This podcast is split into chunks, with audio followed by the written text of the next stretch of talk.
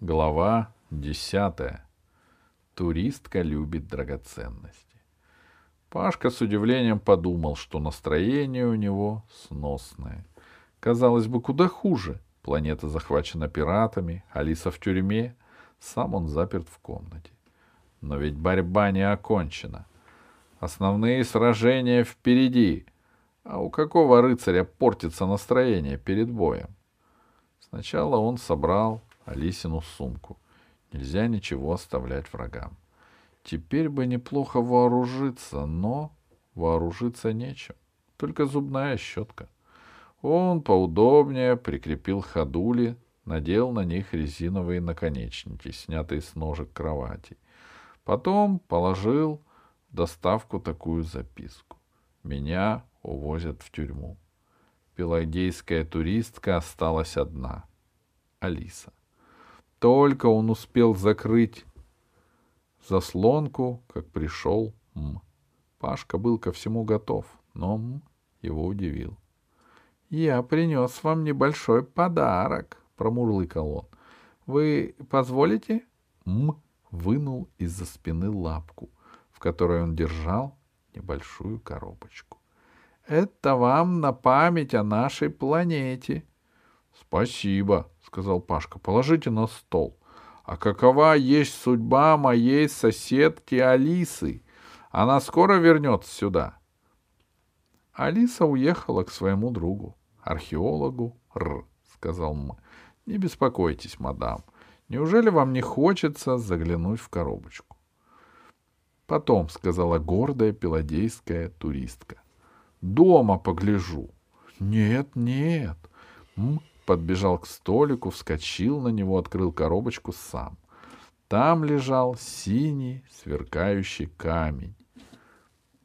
Нравится? Чего ждет этот м? Вернее всего, думает, что я должен обрадоваться и вцепиться в камень. Нет, мы тебя обманем. Пашка подошел к столику, небрежно взял камень, покрутил его в руках, потом положил обратно и сказал. У моей двоюродный папа, хранитель государственной корзинка, есть такой камень тысяча штук.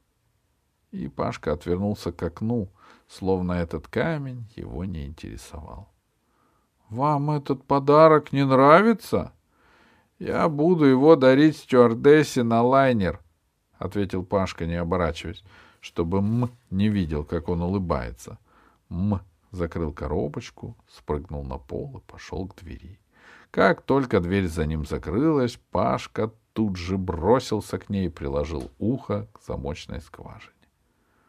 «Она не хочет», — услышал он голос М. «Говорит, что у нее таких тысяча». «Я слышал. А ну-ка, дай сюда коробочку». «Вы же сами мне ее отдали, господин крыс». «Не возражать». Какая-то возня за дверью писк, потом голос крыса. Так я и знал. Когда успел подменить камень на стекляшку? Я не подменял, это само так получилось. Ах, само! Вот тебе за само! Вот тебе за воровство! А теперь отдавай настоящий сапфир. Нету, не бейте меня, господин крыс. А что у тебя за щекой? У вас у всех защечные карманы есть. Не кусайся, голову отверчу. Ну вот, а ты говорил. Я нечаянно. Правильно, никто не ворует нарочно, все нечаянно. Когда меня мама в детстве била за воровство, я тоже кричал, что я нечаянно. Подсунул стекло и думаешь, если она знатная дама, то и дура. Ты мне хочешь государственное дело загубить? Заруби на носу, предатель, что мы-то отсюда уйдем, даже если большого корабля не захватим. А если ты останешься, твои земляки спросят, что ты делал при пиратах? Не губите меня, господин крыс, я клянусь, что это в самом деле нечаянно. Не мог же я подумать, что туристка разбирается в драгоценных камнях. Глупые в драгоценностях разбираются лучше всех, сказал крыс. А умные книжки читают. Ты это учти на будущее. А вы, господин крыс, Книжки, конечно, читаете? Нет. На меня и умники, и дураки работают. Теперь давай быстро. Мама ждет, как пройдет операция. Стучи в дверь. М боком втиснулся в комнату и замер у порога. Вид у него был встрепанный. Ну и славно же тебя взгрел твой пиратский друг, подумал Пашка, а вслух сказал. Вы научились стучать дверь? Что еще вы мне притащили? Произошла ошибка, заговорил М, глядя снизу вверх. Я нечаянно перепутал коробочки.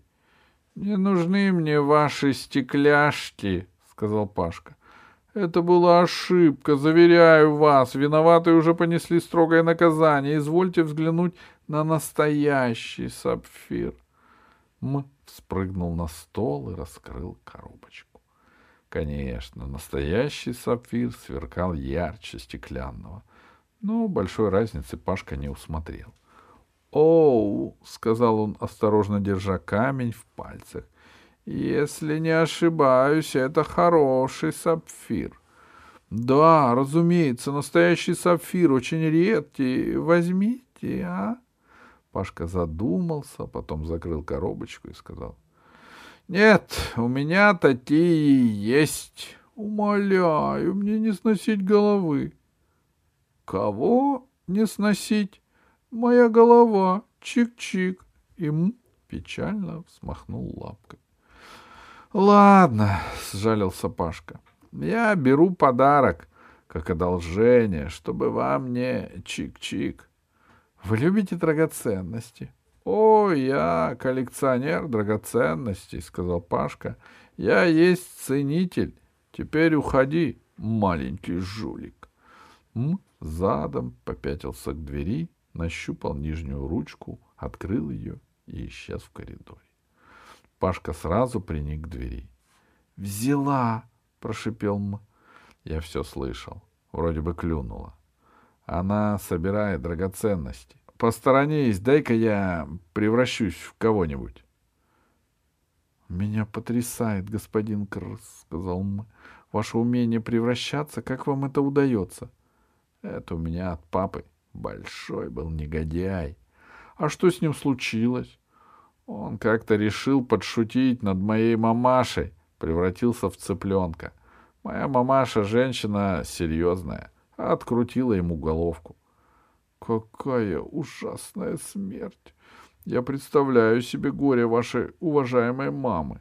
И ничего не представляешь. Она сказала, цыпленку цыплячья смерть. И пошла на кухню готовить глинтвейн крепостью в 130 градусов. Моя мамаша выпить любит. Преклоняюсь перед ее железным характером. Ладно, я пошел, а ты жди здесь.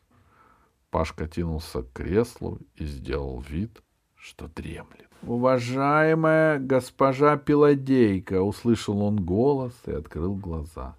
Вот уж не ожидал увидеть добродушного, краснощекого мальчишку в коротких станишках. Да, великий мастер мастеровки этот крыс. Никогда бы не догадался. — Кто вы? — спросил Пашка. — Я сын местной королевы, — сказал мальчик. Моя мама узнала, что вы приехали к нам и ждет вас в гости. — Зачем? — удивился Пашка. — Моя мама коллекционирует драгоценности, и ей очень хотелось познакомиться с настоящей ценительницей. Мамочке скучно, не откажите ей. — Драгоценности? — воскликнул Пашка. Обожаю драгоценности. Идем к вашей маме. Крыс даже сощурился от радости. Все получилось, как он хотел.